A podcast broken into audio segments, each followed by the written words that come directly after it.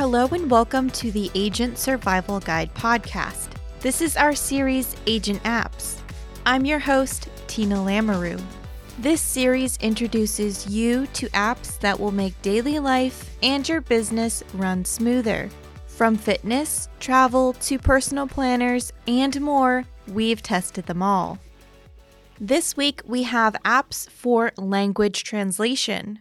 Whether that's written or verbal language, these apps will help you. Maybe you bought a product and the packaging is in another language that you can't read. Or you're planning a trip to a country where you might not be fluent in the language, or you don't know the language at all. While these apps are not a replacement for learning a new language, you can use them to navigate simple everyday situations. We covered language learning apps in a previous episode. It's linked in the episode notes if you want to give that a listen. In my research for this episode, which included searching online and asking friends who have traveled or lived overseas, I got the impression that Google Translate dominated over the other apps. I still wanted to try out different apps in case Google Translate wasn't the right fit for someone and give other apps a fair chance. I'm not fluent in another language, nor am I planning a trip anytime soon, though I did take French in high school and college. But it didn't really stick with me, though I do know a few words and phrases. I also picked up a few everyday Korean phrases from watching way too many Korean dramas. So, this is how I tested the apps for audio. I had the apps listen to video clips in another language that had English subtitles on popular streaming services. Then I compared how well it translated the audio versus the English subtitles visual translation was a lot easier to test out. I took pictures of instruction manuals and packaging in other languages and compared it to the English counterparts. The three apps I have for you this week are Papago by Naver, DeepL, and of course, Google Translate. This episode will be in a slightly different format than usual. I will be comparing the apps by category instead of reviewing one at a time. We'll look at the user interface and experience, language libraries, offline use, price, and accuracy of translation. Starting with visuals and interface. All three apps have a similar look and feel. So, if you're familiar with Google Translate already, Papago and DeepL should be easy to use. When you open these apps, you have a main screen for text translation, choice of languages, a button for single voice recording, a button for live conversation translation, and a camera option. You are also able to use all three apps without creating an account, but the option to create one is still there. With all the similarities, here is where DeepL differs from the other two the camera option. On Google Translate and Papago, the camera automatically detects and selects the text in the picture. This feature works pretty well on Google Translate and Papago, with DeepL, you have to manually select where on the picture the text is by drawing over it with your finger. There is a Select All button, but when I tried it for translating the back of a DVD cover for Japanese to English, it could not detect any of the text. Yet, when I drew over the text, it was able to translate it. Papago and Google Translate had no problem translating the DVD case. While DeepL had some struggles and needed some adjustments. For all of these apps, when it comes to translating through the camera, the angle, focus, and distance play a role. If the text seems off from the context of the object or text you want to translate, try a different camera angle.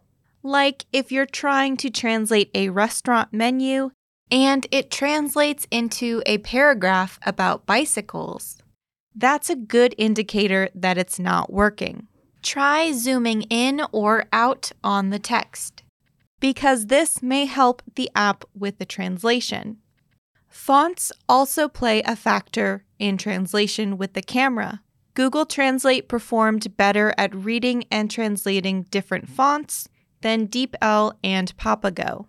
So far for user experience, Google Translate and Papago are tied. I was not a fan of the drawing feature for text translations on DeepL. Next, how big are the language libraries? Google Translate offers 133 languages. DeepL offers 31 languages. Papago only supported 13 languages at the time I researched this episode. Quantity doesn't necessarily mean better quality. In this case, Papago is a South Korean app that focuses on everyday conversations, and it is very popular in South Korea. So, when it comes to day to day Korean language translation, Papago does hold a small advantage over Google Translate. Next, let's get into offline use. You're traveling, you may not have great cell service or access to Wi Fi. Can you use these apps offline? Good news! On the Google Translate app, you can download over 100 of the languages onto your phone. Papago has three language packs that you can download. The first package is English to Korean, Chinese, and Japanese. The second is Korean to English, Chinese, and Japanese. And the third package is Chinese to English, Korean, and Japanese. DeepL does not offer any offline translation for their mobile app. If you want to download any content, it must be through their pro version plan on a computer. They do offer the app for free download on Mac and PC. Looks like Papago and Google Translate win for offline use, while DeepL and Google Translate take the lead with the amount of languages they offer. Moving on to pricing, and great news all three apps are free to use and download. As I mentioned earlier, you don't need to create an account to use them. DeepL does have paid plans for their web browser, Mac, and PC versions, but those are more for business and translating documents than for recreational travelers. All right, we looked at user experience, language libraries, offline use, price, and last is accuracy of translation, which I talked a little bit about earlier. This category is harder to assess due to the amount of languages between the apps, which languages you're translating to and from, and the fact that all languages are heavily nuanced. I also tested translation from Korean to English and French to English, and vice versa. Because these are two languages that I know a few phrases and words for.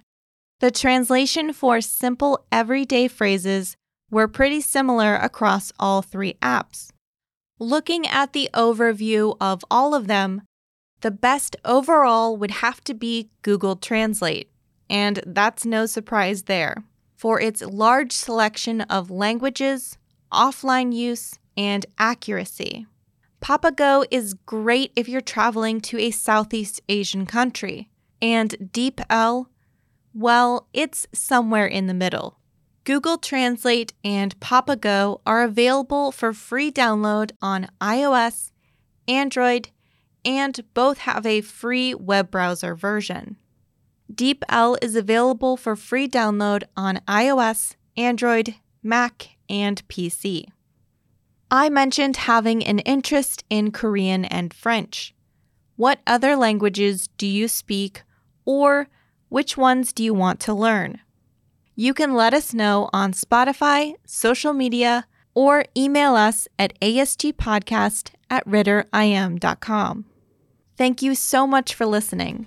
We'll see you next episode.